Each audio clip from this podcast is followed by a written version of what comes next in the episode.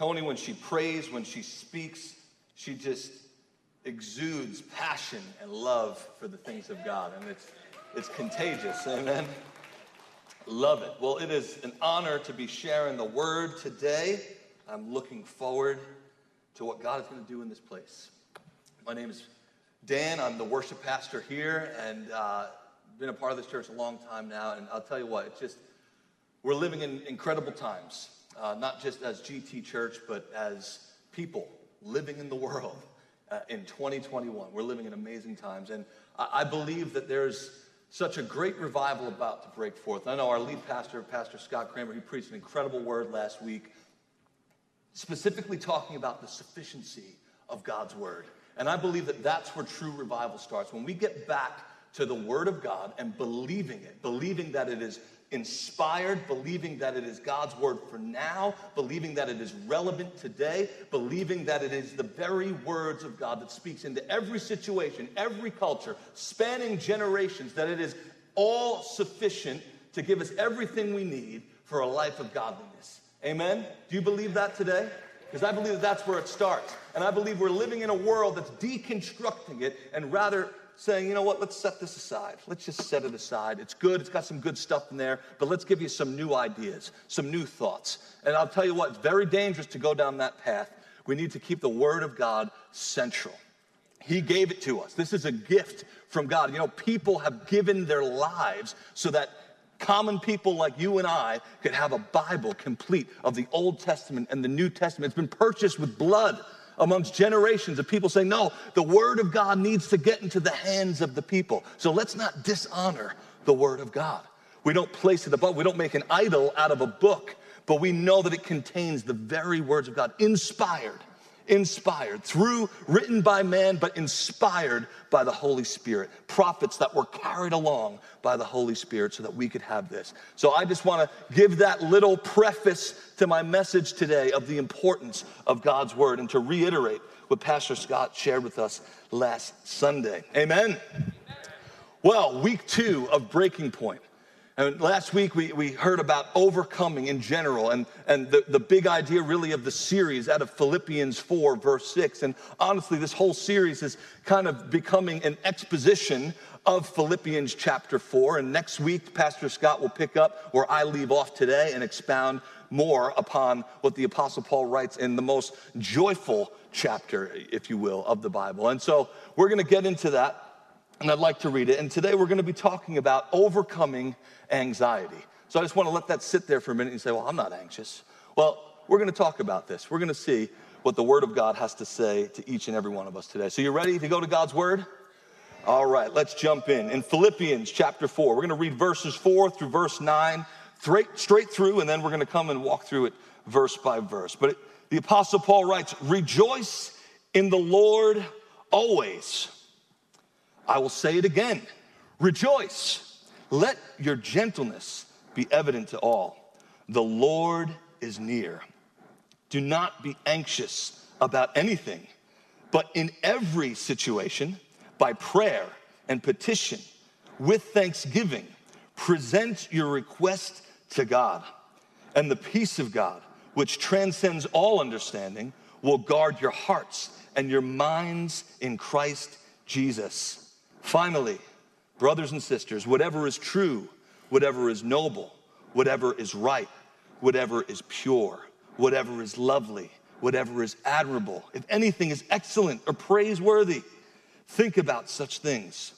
Whatever you have learned or received or heard from me or seen in me, put it into practice, and the peace and the God of peace will be with you.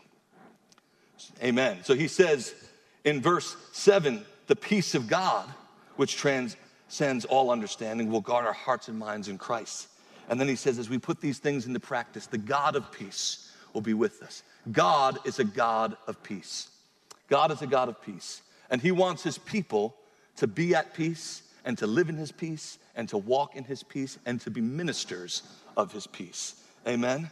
But the thing is here is that Paul is talking about situations that are going on here with these people. They're living in ancient Philippi, which was a, a Roman colony, And this place was where all of the Roman soldiers that were fighting, faithful to the empire, they retired and they settled down in Philippi. It was like the Florida of Greek, Greece.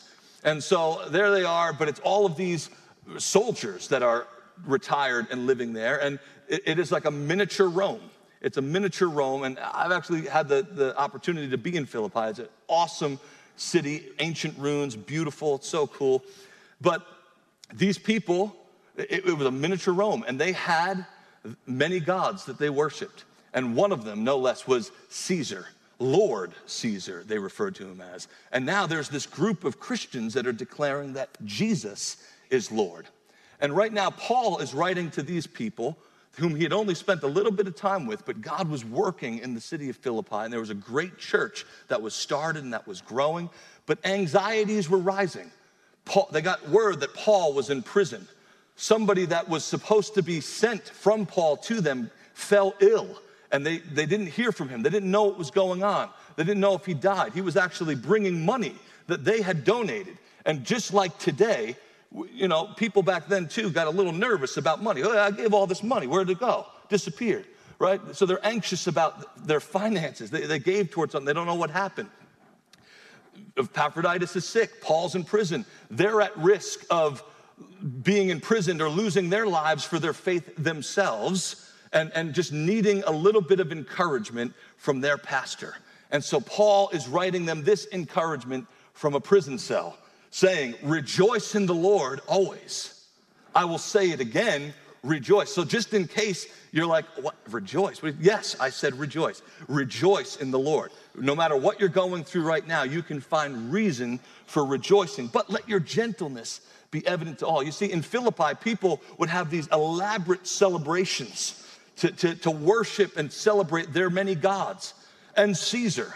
And they would host, host these festivals in the town squares, in the streets, and be very exuberant in that. And so, why not worship the true God in that same way?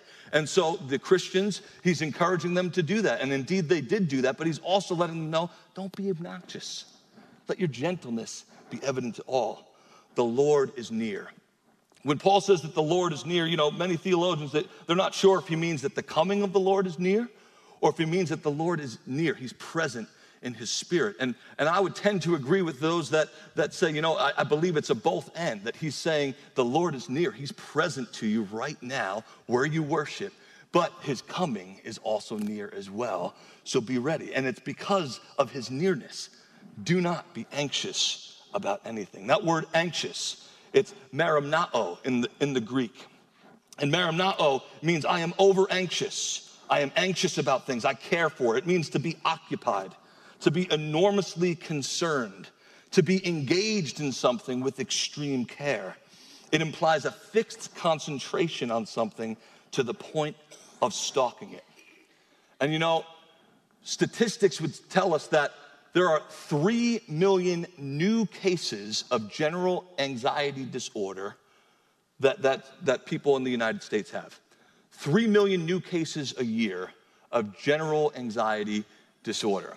And that doesn't account for all the other deeper phobias and disorders that there could be there, you know, in psychology. I'm not a psychologist. I'm not going to give a psychology talk today. I'm preaching from the Word of God. But these are good things to be aware of. Many of us have anxieties. It's not always things that last for a long time, but maybe circumstantial, situational things that can have us a little over anxious, a little preoccupied in our thinking about stuff that's outside of the realms of our control, things that we're trying to control, but that we're, we're being over consumed with. And so, this is what that word, merimnao, is talking about. When it comes to anxiety, everyone has a breaking point. It's different for everybody, but we all have a breaking point when it comes to anxiety. So I want you to think about it for a moment. Have you ever been anxious about anything? Have you ever been anxious about anything? What are some things that we might get anxious about that might become all consuming? Maybe it's relationships, whether your marriage, a, a sibling, work relationships, your boss, finances, politics, COVID 19, one and the same with politics your children, most of the time, most of the time. Your children, even your adult children. These things that we can think about, be over concerned about, worrisome, all consumed with. You know, I don't know if you heard last week, it was in the news, there was this guy that was actually swallowed by a whale. Did you guys read that story? You see that? How do you think he's gonna feel the next time he goes swim in the ocean? if he ever goes back in, maybe he handed in his resignation there. You know, know what? Deep lobster diving, I don't know if I gotta do that anymore. You know what? But I'll tell you what, you know, there are things that can make us anxious. And the Bible is not silent on the issue of, of anxiety. And we're gonna explore more of that throughout Philippians 4 and other places in Scripture. You know, I think about anxiety, it was really funny. Last week, I, I had the privilege of officiating the, the marriage ceremony of uh, one of our worship team members, Ben Ungurian, six foot seven Romanian model. You probably know who I'm talking about now. Single ladies out there, he's taken now, I'm sorry. But he got married last Saturday in Charleston, South Carolina, which he had never been there before, but they just decided, let's get married there. It was hot as anything. It's not their, it's not their peak marriage season like it is up north, right? Everybody wants the June wedding, whatever, you know. Down there, it was wicked hot. It was so bad. And so we're out there. I was getting a little anxious at the rehearsal when people were like, there's an alligator in that pond behind us. Oh, and I see this thing just kind of cruising down. I'm like, you gotta be kidding me. There's alligators here. I didn't know. Guess we're that far south. The next day, uh, Saturday, it was a wonderful wedding the heavens opened and there was just a downpour of rain, flash floods. It was an outdoor ceremony. The Lord provided for beautiful weather for that. But then we get to the reception under a tent and it was just getting pummeled. Rivers of mud come. It was unbelievable. We're trying to drag everything to another location under cover. It, it was wild. But we had a good time. It was an awesome celebration. Jesus was at the center of it. You know, it was awesome to celebrate, you know, the, the purity and the beauty of marriage the way it was meant to be. Amen? And so we're celebrating that. My wife and I decided, ah, let's get back to our hotel. You know, the flash floods, this is crazy. We, we're not familiar with these roads. Let's get out of here. It's getting late. It's about nine o'clock. We get back to our hotel, settled, you know, whatever, getting ready to go down for the night. And I get a phone call around 10 o'clock from the groom. Pastor Dan, Pastor Dan. I could hear the anxiety in his voice. I'm like, yeah, what's going on, man? He's like, did you leave already? It's like, yeah, I did. He's like, oh, you have that gift bag I gave you? I'm like, yeah, yeah, I got it. Thanks so much, man. He's like, my hotel room key's in there and my wallet's in there. And I could hear in the voice of this groom the anxiety. ah, the wedding night, come on. I said, Well, you better get to my hotel right now, buddy. I'll get it to you. And he was there in a flash, I'll tell you what. Had to calm him down a little bit. It was good. But in all seriousness, there are real serious things that we can become over anxious about to the point of stalking it down. Did you ever get so consumed with something, an issue going on in a relationship, or a problem in the family or things going on in culture that you're just constantly in a state of worrying about? What's to happen? What's to happen? You know where's our country going you know what's going to happen in you know in, in society all, all these things that we can get so consumed with that's merimnao ancient greek playwright aeschylus in his 5th century bc play the eumenides used the word merimnate to describe the dog that follows its prey with focus and intent, never giving up the trail. So I want you to picture that for a moment. He used this word hundreds of years before the Apostle Paul would use that word to describe a dog like this one with that droopy face and those long ears, the bloodhound, sometimes described as a nose with a dog attached, for its incredible ability to sniff out things, to find things on the trail.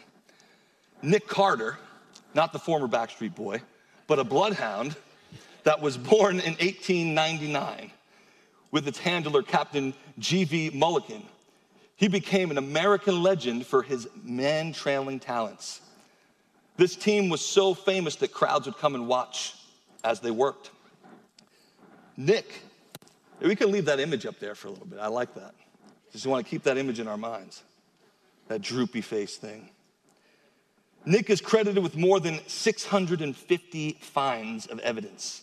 In 1903, evidence gathered by Nick's nose sent 126 criminals to jail. He was particularly skilled at tracking cold or very cold scent trails and was known for having followed one for 55 miles. In 1909, he tracked and found an arsonist responsible for a fire that Nick Carter sniffed out around 100 hours after the fact. In his entire career, he helped bring 2,500 criminals to justice.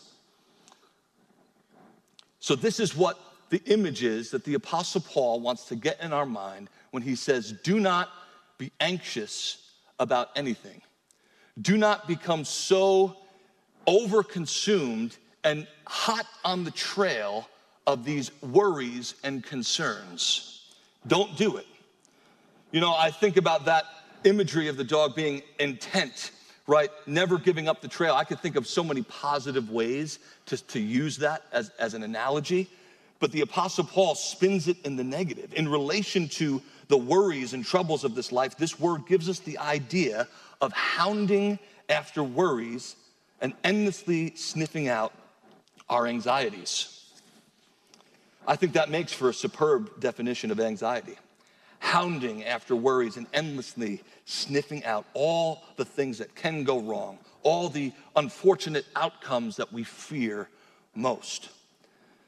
Anxiety feeds on itself. The more we stew on it, the more we go after it, the more we're hot on its trail and find it. Much like a dog going after it, sniffing it down until it catches what it's looking for, except it's not satisfied. It feeds on that and needs more and more. And that's the way that anxiety often works. When I think about the scriptures and how they deal with this issue, I love Psalm 94, verse 19, when it says, When anxiety was great within me, your consolation brought me joy. Or Proverbs 12, 25, where it says, Anxiety weighs down the heart. Think about the droopy faced hound, right?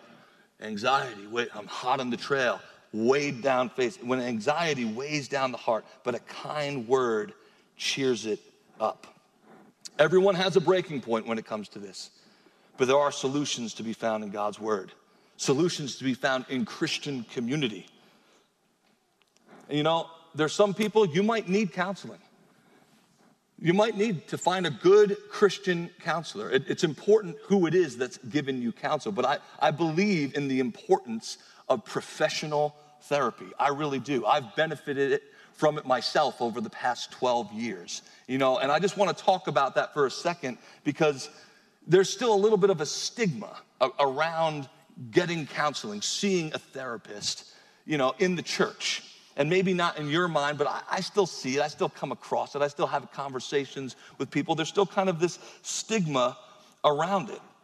And, and I, I just, and it's just kind of negative. Like, oh no, like the, the church has got to be enough, you know.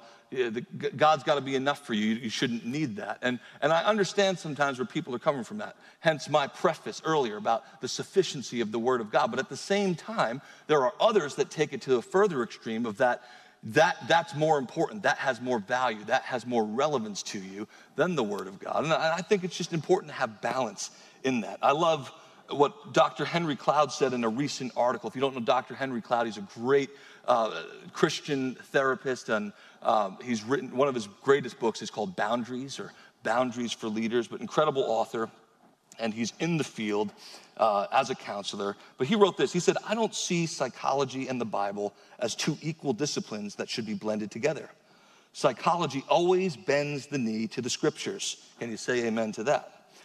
Psychology's sound research and theories have been very helpful in dealing with people's problems, but they actually only serve to illuminate and support the principles of growth and healing that have always been in the Bible. I think that bears repeating. They only serve to illuminate and support the principles of growth and healing that have always been in the Bible. And so we need to hold the two in a proper balance and, and, and appreciate both for what they do. It's really important. And if you are dealing with, with really bad anxiety, get a professional see somebody, get some help, work through it, but also work through the scriptures. Find somebody that's to help you do that in a healthy way. But for all of us, no matter what, no matter where, where we find ourselves, no matter what the situations might be that come and go, where we might get caught up in a web or on the trail of anxiety for a while, this is what the scriptures have to say. Four things that we're going to talk about from Philippians chapter 4. And the first is this this is to everybody don't be anxious about anything. Did you get that? It's pretty, pretty simple, right? Don't be anxious about anything. What does Paul mean there? He means don't be anxious about anything. You got to say it like that about anything, all right? Don't be anxious about anything. That's what he says in, in, in, Philippians 4, verse 6. Don't be anxious about anything, means anything. Anything. Think about all the things. Anything. Don't be anxious about any of it. You know, Paul's not the first one to come up with this idea. Jesus himself said the same thing using the very same word, that same imagery of a, of a hound dog hot on the trail, anxiety. In Matthew 6 25 through verse 34, he says, Therefore, I tell you, do not worry about your life. That's anything. What you will eat or drink or your body, what you will wear. Is not life more than food and the body more than clothes? Look at the birds of the air. They do not sow or reap or store away in barns, and yet your heavenly Father feeds them. Are you not much more valuable than they are? Can any of you, by worrying, add a single hour to your life? And why do you worry about clothes? See how the flowers of the field grow. They do not labor or spin, yet I tell you that not even Solomon in all his splendor was dressed like one of these. And if that is how God clothes the grass of the field, which is here today and tomorrow is thrown into the fire, will he much will he not much more clothe you, you of little faith? So do not worry, saying, What shall we eat? Or what shall we drink? Or what shall we wear? For the pagans run after all these things, and your heavenly Father knows that you need them. But seek first his kingdom and his righteousness, and all these things will be given to you as well. Therefore, do not worry about tomorrow, for tomorrow will worry about itself. Each day has enough trouble of its own. This is our Lord and Savior, Jesus Christ, telling, don't worry, don't be anxious. All of these things that you can be consumed with, don't worry about it, okay? Fix your focus on Jesus. Fix your focus on his kingdom. Fix your focus on your Father who knows what you need and He's a good Father, that He loves to give good gifts to His children. He loves to take care. He's the only one that knows how to take care of our needs. Amen? Again, Jesus, in conversation with one of his close friends, Martha, uses this same word, merimnao, anxiety, anxiousness, saying, Martha, Martha, you are worried and upset about many things, but few things are needed. Actually, indeed, only one. Mary has chosen what is better, and it will not be taken from her. The story, the context of this takes place in that they're having a nice little dinner party, and the disciples are over. They're listening to Jesus talk, and Mary, the younger sister, is hanging out, and she's sitting at the feet of Jesus too with the, with the boys. She's sitting with the disciples as a disciple, hearing Jesus speak, hearing the words of eternal life from Jesus Christ. And Martha is getting so enraged, so upset, so concerned, so over anxious at the fact that how dare my sister not help? How dare she leave me to do all this work? How dare, and, and going through all of these things, and Jesus can see it and he calls it out and says, You know what? There's nothing more important than what she's doing right now. And you know what? Some of us need to hear that today. There's nothing more important than to be in church around Christian believers on a Sunday morning. Whether you're online right now watching, whether you're here in this room, whether you're going to another church somewhere else, get planted, be faithful, be actively involved in the community because it's transformative. Jesus said the church is what would prevail against the gates of hell. The church is not just me singular, I believe in Jesus and me, we're cool and I read my Bible and I do my devotions every day. No, are you actively living in Christian community? And Sunday is the primary day in which we get to come together and to celebrate this new way of living, this new way of being human that's been made possible only through Jesus Christ. And we need to get serious about that, church. Amen. I love this in 1 Peter 5 7. The Apostle Peter says this cast all your anxiety on him because he cares for you. That would be a great memory verse for somebody today. Cast all of your anxiety upon him. Just throw it on him. Get rid of it. Don't hold on to it anymore. Just throw it on Jesus because he cares for you. This is what the scriptures tell us. The second thing is this pray about everything. So, first is don't be anxious about anything. Second, pray about everything. About everything. You know, did you ever see somebody walking down the street talking to themselves? You know, like, oh, what's going on? You know what? You don't know. They might be praying about everything. They could be crazy, yes. But they could also be praying about everything. You know, it's important to be in that practice. It's not just, you know, we've talked about, you know, a few years ago we did a series called War Room and about, you know, having this place in your house and you can write stuff down. And that's great. I think that's cool. That's important. But you know what? It's not limited. You are the temple of the Holy Spirit where God has come to dwell. It's more powerful when we're all together as the body collectively but we all have been given the same spirit that has taken up residence within us. We are miniature temples, mobile temples, walking around with constant access to the throne room of Heavenly Father, and we can bring our requests boldly to Him. We can bring all of our concerns, all of our anxieties, the small things, the medium things, the big things. He wants to hear it. He knows it already. He knows it already, but He wants to hear it from you. He wants you to relinquish and surrender those things to Him and admit that, you know what, I can't sort these things out myself. I can't sort it out myself. I need you, God. I need you. That's all He's looking for. I need, I need your help. You know, I never deny my kids when they come to me, Daddy, I need help. I need help with this. I can't, I can't fix my Lego. You know what?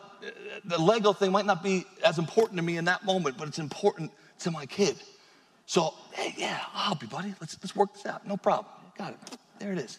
You know? And it just, oh, thanks, Dad. Awesome. That's the way God looks at each and every one of us, no matter what it is. You know, sometimes we hold on to things, I'm not going to pray about that, or I'm not going to submit this prayer request because I don't, I don't know. No, pray about everything. You know, the, the large passage I read from Jesus in Matthew chapter 6 is in the context of him teaching his disciples how to pray. So, all of that, don't be, don't be over anxious, don't be worried or overly concerned about things, comes in the context of him saying, This is how you should pray. Very honestly, very simply. Our Father, who art in heaven, hallowed be your name. Your kingdom come, your will be done on earth as it is in heaven. Give us today our daily bread and forgive us our debts as we forgive our debtors. And lead us not into temptation, but deliver us from evil. For yours is the kingdom and the power and the glory forever. Amen. Simple prayer. You know what? Sometimes we can become overcritical as evangelicals of those that pray that prayer religiously. But I'll tell you what, it's a good prayer to pray. Yeah, it serves as a model, but you know what? Maybe you just need to use that to jumpstart yourself and to say, you know what? What else do I need to thank God for? You know what? what where else do I need to see His kingdom invading my life? Where else do I need to trust God for daily sustenance? Where else do I need to trust God in, in releasing forgiveness so that I can receive more forgiveness? Where is it that I feel like, you know, and when Jesus is saying, lead us not into temptation, but deliver us from evil, when we think about breaking points, he's actually talking about that. Help us not to cave under the pressure. Help it not to be something more than I can bear, but deliver me. You know, God wants to do the heavy lifting in your life if you only ask Him. If you only give it to Him as an offering, He wants to do the heavy lifting for you in your life. If you were here last week, you saw Pastor Scott use an incredible image of all this weight on this board that was just bending uh, to the point of almost breaking. Well, that's, that's exactly what God wants to do is to come, come up under that and do the heavy lifting for you. But He wants you to offer it to Him in prayer. So pray about everything. Prayer is the pathway to faith and faith is the pathway to peace. And if it matters to you, it matters to God. And so allow Him to correct your focus and to help you through whatever it is that you're facing. Amen. The third thing is this. So, first, don't be anxious about anything. Second, pray about everything. It's very simple, very simple. Third, what you think about matters. What you think about matters. I want to jump to verse 8, where the Apostle Paul says this in Philippians 4, verse 8 Finally, brothers and sisters, whatever is true, whatever is noble, whatever is right, whatever is pure, whatever is lovely, whatever is admirable, if anything is excellent or praiseworthy, think about such things. Man, he just goes on and on there, right? He's rambling. Whatever, whatever. You know, my mom has this saying all the time. We're talking to her, she you know, whatever, you know, whatever. That's how God is with us. Eh, eh, whatever. Think about the right things. Think about right things, pure things, lovely things, true things, noble things, admirable things. Take some time to think about what is good. If you're in that pathway of concern, of anxiety, of being worrisome, being hot on the trail of something that's keeping you stuck and spinning with worry, with fear, this is what we need to do. Take captive every thought and bring it into obedience to Christ Jesus, says another scripture. But Paul is saying, think about what we're thinking about matters. So, how much time do you take to think about what's true, what's pure, what's noble? Because I think if you slow down enough and take time to do that and think about things, you begin to realize, you know what? There, there, there's a lot to be thankful for. There's a lot of good that God is doing. There's a lot of hope that can be found. There's a lot of expectation. There's a lot of optimism that can be found in doing that. You know, this is something that sometimes even therapists will do with people in cognitive behavioral therapy, teaching you to, to think about things, replace thoughts with something new. We're going to get fixated on something else. We're going to find this thing, the reasons why you get stuck on that, and let's replace it with something else. Because when we get stuck in these patterns, these ways of thinking, or even the behaviors that can flow from these unhealthy ways of thinking, it creates neural pathways in your brain. It just then it just becomes automatic. Your, just, your brain just knows how to do it. And we can redirect those paths. We can create new paths when we take the time to think about whatever's good, to think about whatever is pure, whatever is true, whatever is noble. Are you with me? The fourth thing is this what you do with what you think about matters. So, not just what you think about, does that matter? What's in your thought life? But now, what am I going to do with that? What I do with what I think about matters. So, if this is not going to change anything, then, then it's just thoughts. The thing is this information does not equate to formation. You can get all the information you want. You can hear me say all these things up here. The information itself is not going to equate to formation in your life, being formed into the image of Christ, being formed into the life of godliness and purity and, that He has for you. Uh, uh, that can only come through putting these things into practice daily, daily disciplines, daily surrender, intentful about what I'm taking in that I'm letting it transform me from the inside out. I'm putting it into practice. I'm looking for opportunities to love. I'm looking for opportunities to extend mercy. I'm looking for opportunities to, to be merciful. Amen. Uh, this is, this is what we have to do. So it's not just what we think about, what we do with what we think matters. In verse 9, Paul says this whatever you have learned or received or heard from me or seen in me, put it into practice and the God of peace will be with you. Paul didn't spend a lot of time with these Christians. He was there a very short time to get this church started. And as far as we know, he never returned again. But when he was there, what did he do? He walked in the confidence of God. He, he, he boldly spoke the word of truth. He cast a demon out of a, a girl that was in the slave trade. He, he was imprisoned. He worshiped in prison the jail rocked and rattled and the earth quaked and the chains fell off and the prison doors opened and he stayed there and he led the jailer and his entire household to Jesus, baptizing all of them. These things, he's like, whatever you saw. You know, here's the thing. He could have, he could have used his Roman citizen right. You see, the Apostle Paul was a Roman citizen. And so when they flogged him and beat him and threw him in that Philippian jail, he could have, before they touched him at all, before, I'm a Roman citizen, you can't touch me. He could have exercised his right. It was a right that he had to exercise. But rather, he chose to submit that to the will of God, because God had his eye on a Philippian jailer and his family. And he said, You know what? I'm going to bring a revival to this city. And so, Paul, he doesn't exercise his right. He says, You know what? All right, Jesus laid his life down. All right, go ahead. This is something to be honored. This is something that I'm identifying with Christ when those reject me because of Jesus, when, when they persecute me because of Jesus, when they say false things about me because of Jesus. These are things that we need to rejoice in. Remember, he started with rejoice in the Lord always. I'll say it again rejoice, the Lord is near. He was so aware of the nearness of God that he could rejoice and say, you know what? I'm not going to get out of this beating. I'm not going to get out of this imprisonment where there's going to be rats and things and it's going to stink, it's going to be awful. No, God's doing something here, so I'm going to surrender to it and trust Him. Not be worried, not be anxious. See, He's not just telling the Philippians in this letter something that He doesn't practice on a daily basis Himself. All you have to do is just read all the letters He wrote. There's many of them in the New Testament. Look at Romans, look at Galatians, look at 1st and 2nd Corinthians, look at Philippians, the entire book, you know, in its entirety. Sit down, read chapter 1, 2, 3, 4 this afternoon. It'll change your life. Ephesians, Philemon, it, it, it's incredible. And, and you'll read story after story of seeing him actually putting this into practice himself.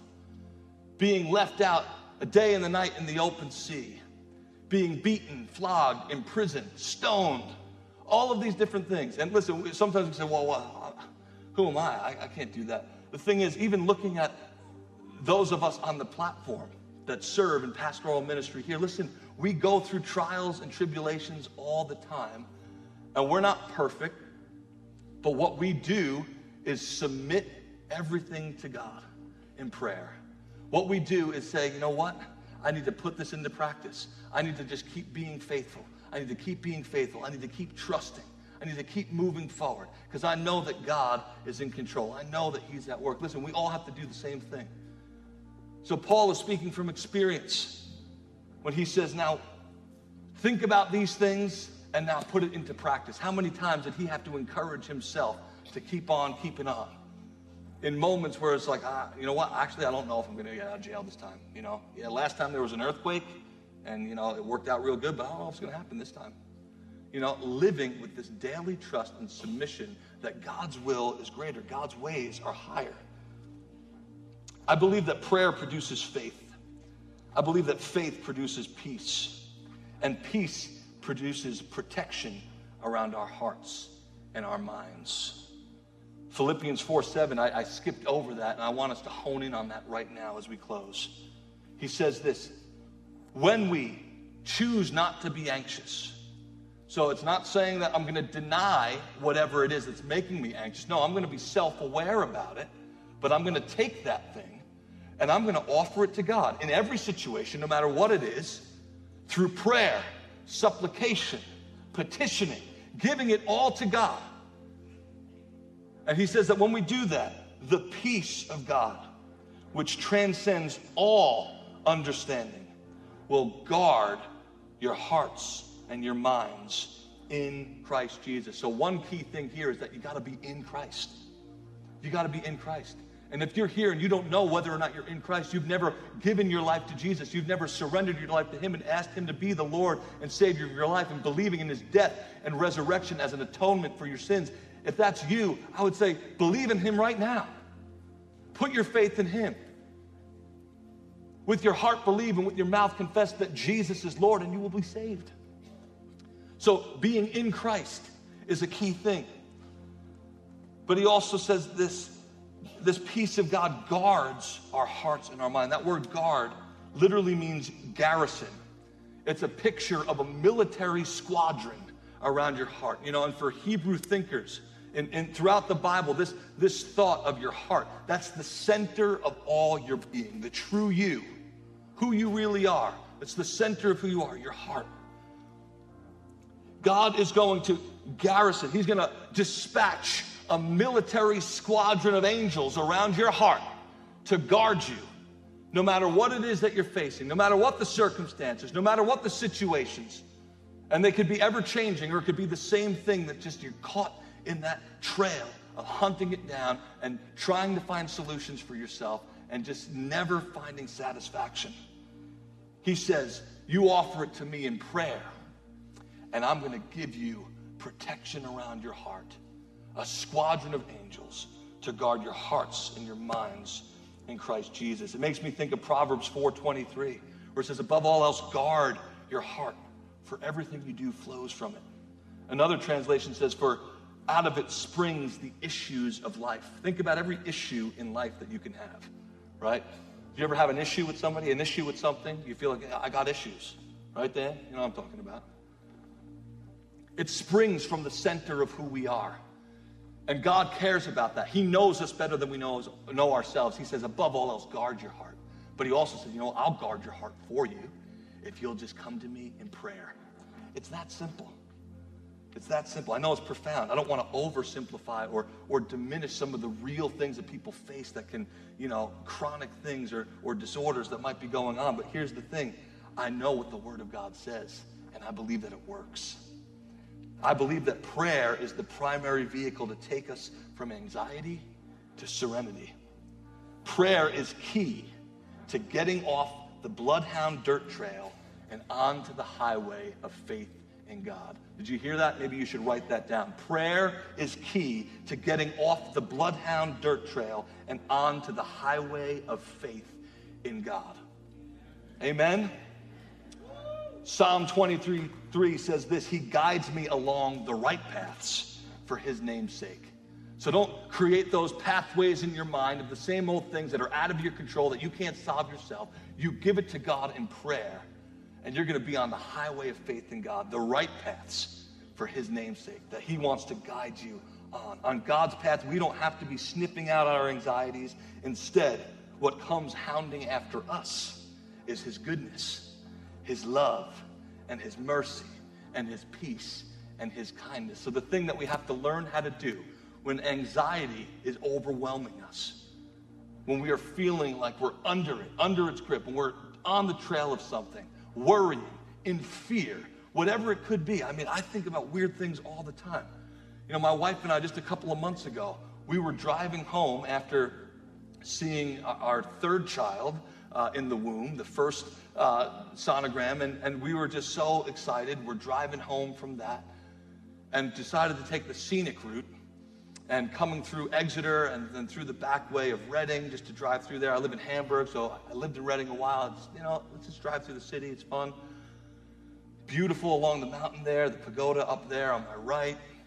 The sun is setting, and, and we're coming along this, uh, this, you know, this viaduct there, near Mineral Springs Road, and I see this tree start falling down.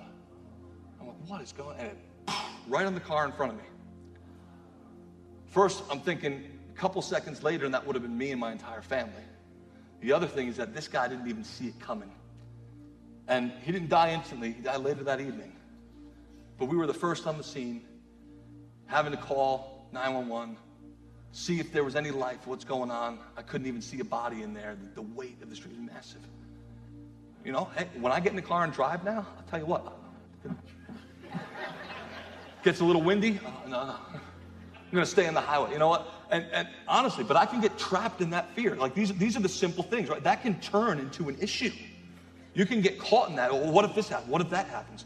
You know, well, you know, and, and, we can do that with all sorts of things. And I think that we're all prone to that. I think it's kind of just part of being human. And God is saying, offer that to me. Trust me. Give it to me in prayer. And so we need to learn how to replace those thoughts. Remember, I was talking about that earlier.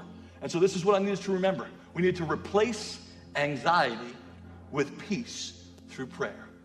Replace anxiety with peace through prayer. I believe that that is the bottom line message of Philippians chapter 4 in what Paul is saying. We need to learn to replace anxiety with peace, and it happens through prayer. So I want us to close here. I'm going to have the team go into a song. I wanted to get to this a little bit earlier, but we're going to wrap up now. So would you please stand on your feet with me? And I want us to pray the scriptures together. Just a cool little practice. Scriptures, prayer, prayer, scripture. These are good things to blend together. And this is going to be our benediction today, but also a confession of faith. And so it's going to be on the screens. And I ask that you all just say this aloud with me. As we, whatever it is that you need to give to God, we're going to replace it with peace through prayer and through this confession of faith right here. So let's say it together. You're going to know it. Psalm 23. It says this. Ready with everybody with me. The Lord is my shepherd. I lack nothing. He makes me lie down in green pastures. He leads me beside quiet waters. He refreshes my soul. He guides me along the right paths for his name's sake. Even though I walk through the darkest valley, I will fear no evil, for you are with me. Your rod and your staff, they comfort me. You prepare a table before me in the presence of my enemies. You anoint my head with oil. My cup overflows. Surely your goodness and love will follow me all the days of my life, and I will dwell in the house of the Lord forever. Amen and amen.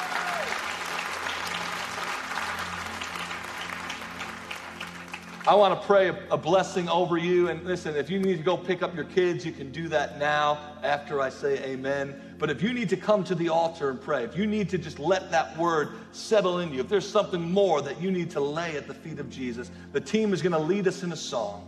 And, and, and I just want to make some room for the Holy Spirit to do work in your hearts today. So if you need to go, please go. If not, stay and linger as the team ministers. But let me pray for you. God, I thank you for your presence here today. God, I thank you that your spirit is at work in this place, that you love us all, those watching online, those here in this room, with an everlasting love. God, that you care about us and you tell us to cast all of our anxiety upon you because of how much you care for us, God, that you see and know everything in our hearts, God, and you are here. You are near. And because of that, God, we don't have to be anxious about anything, but can let your peace overtake us and lead us and guide us. So, God, I pray a blessing upon your people that they would go forth in your peace, Lord God, in Christ. In Jesus' name, amen and amen. Love you, church. Have a great day. Happy Father's Day once again. Hey, I encourage you, come on. If you can stay, stay. Come on, guys, lead us in this song.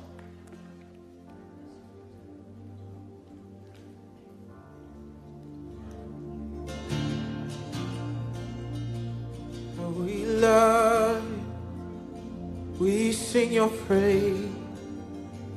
I won't be afraid. So be still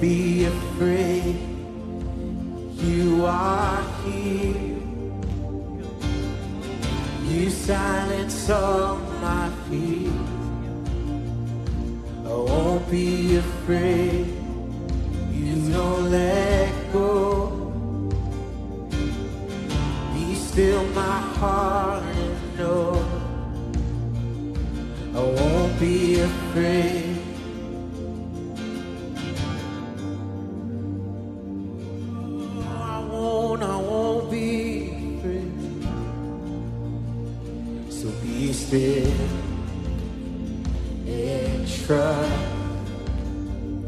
what the Lord has said is done. So find rest don't strive. No, watch His faith and grace. No, I won't be, I won't be afraid. You are here. You silence all my fear. I won't be afraid. You don't let go He's still my heart and know I won't be afraid. No, I won't be afraid. I won't be afraid. Oh, I won't be afraid.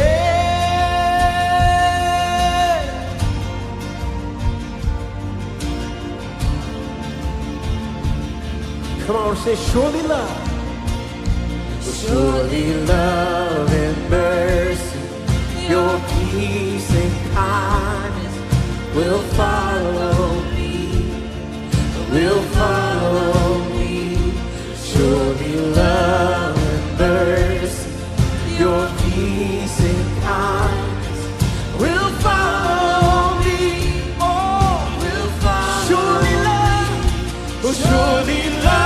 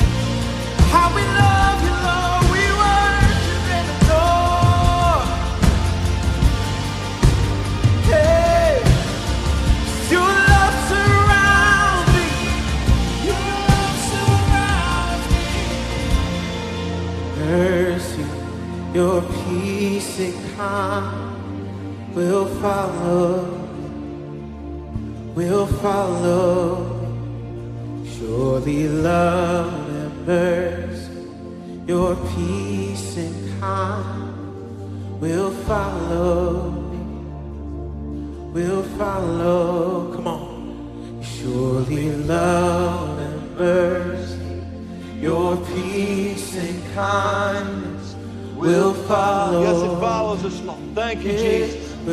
Thank you, Jesus. Thank you, Lord. Thank you, Lord. Come on. Just let His love overtake you right now. God, flood us with your oh, mercy. Thank you for your goodness that follows us, for your oh, peace that surpasses all understanding, to guard our hearts and our minds in Christ Jesus. Hallelujah. God, more of your peace. Minister your peace right here in this place now, Holy Spirit. Oh,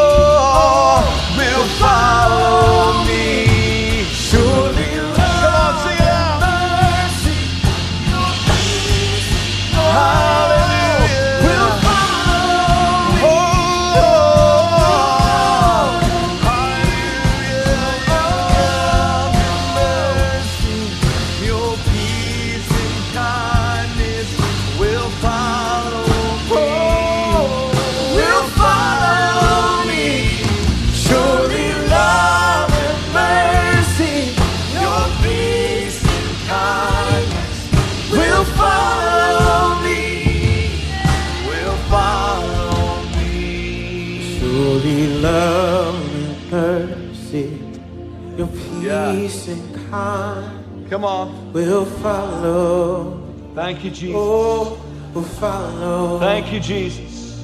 Surely love and mercy, your peace and kindness will follow. It follows us. God, may we always be guided on the right paths for your name's sake. This path, God, on which we can expect your goodness and your love, your peace and your kindness to follow us all the days of our life. And surely we will dwell in the house of the Lord forevermore. God, that we are all the temple of the Holy Spirit, that we can be, Lord God, that place that you, where heaven invades earth, right there, wherever we find ourselves. Help us, God, to always have that in remembrance and in scope, God, that no matter what we're facing, no matter where we are, that we always have access to the throne of grace. And God, that you are looking to send out that mercy, to send out that goodness, to send out that love and kindness and peace to follow us as we put our trust in you. God, I don't know the needs of all the people that were here today that are still in this room now, but God, I know you do. And I believe that you are at work. I believe that you are ministering. I believe you are setting people free. I believe, God, that you are breaking chains. I believe that people are being free from fear and knowing that they are children of the Most High God. So we thank you for that, God. We thank you for your word. We thank you for the opportunity to gather together as your church. Now I pray that you send forth your people today in peace. In Jesus' name, amen and amen. God bless you, church. We love you, and we'll see you here next Sunday. Go in the peace of the Lord.